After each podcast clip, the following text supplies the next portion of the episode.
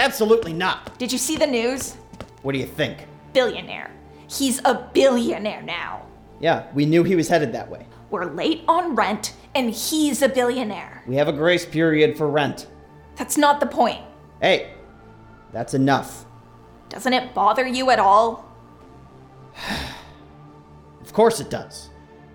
But after everything I've seen and experienced, there are times when you have to accept that you can't fight something.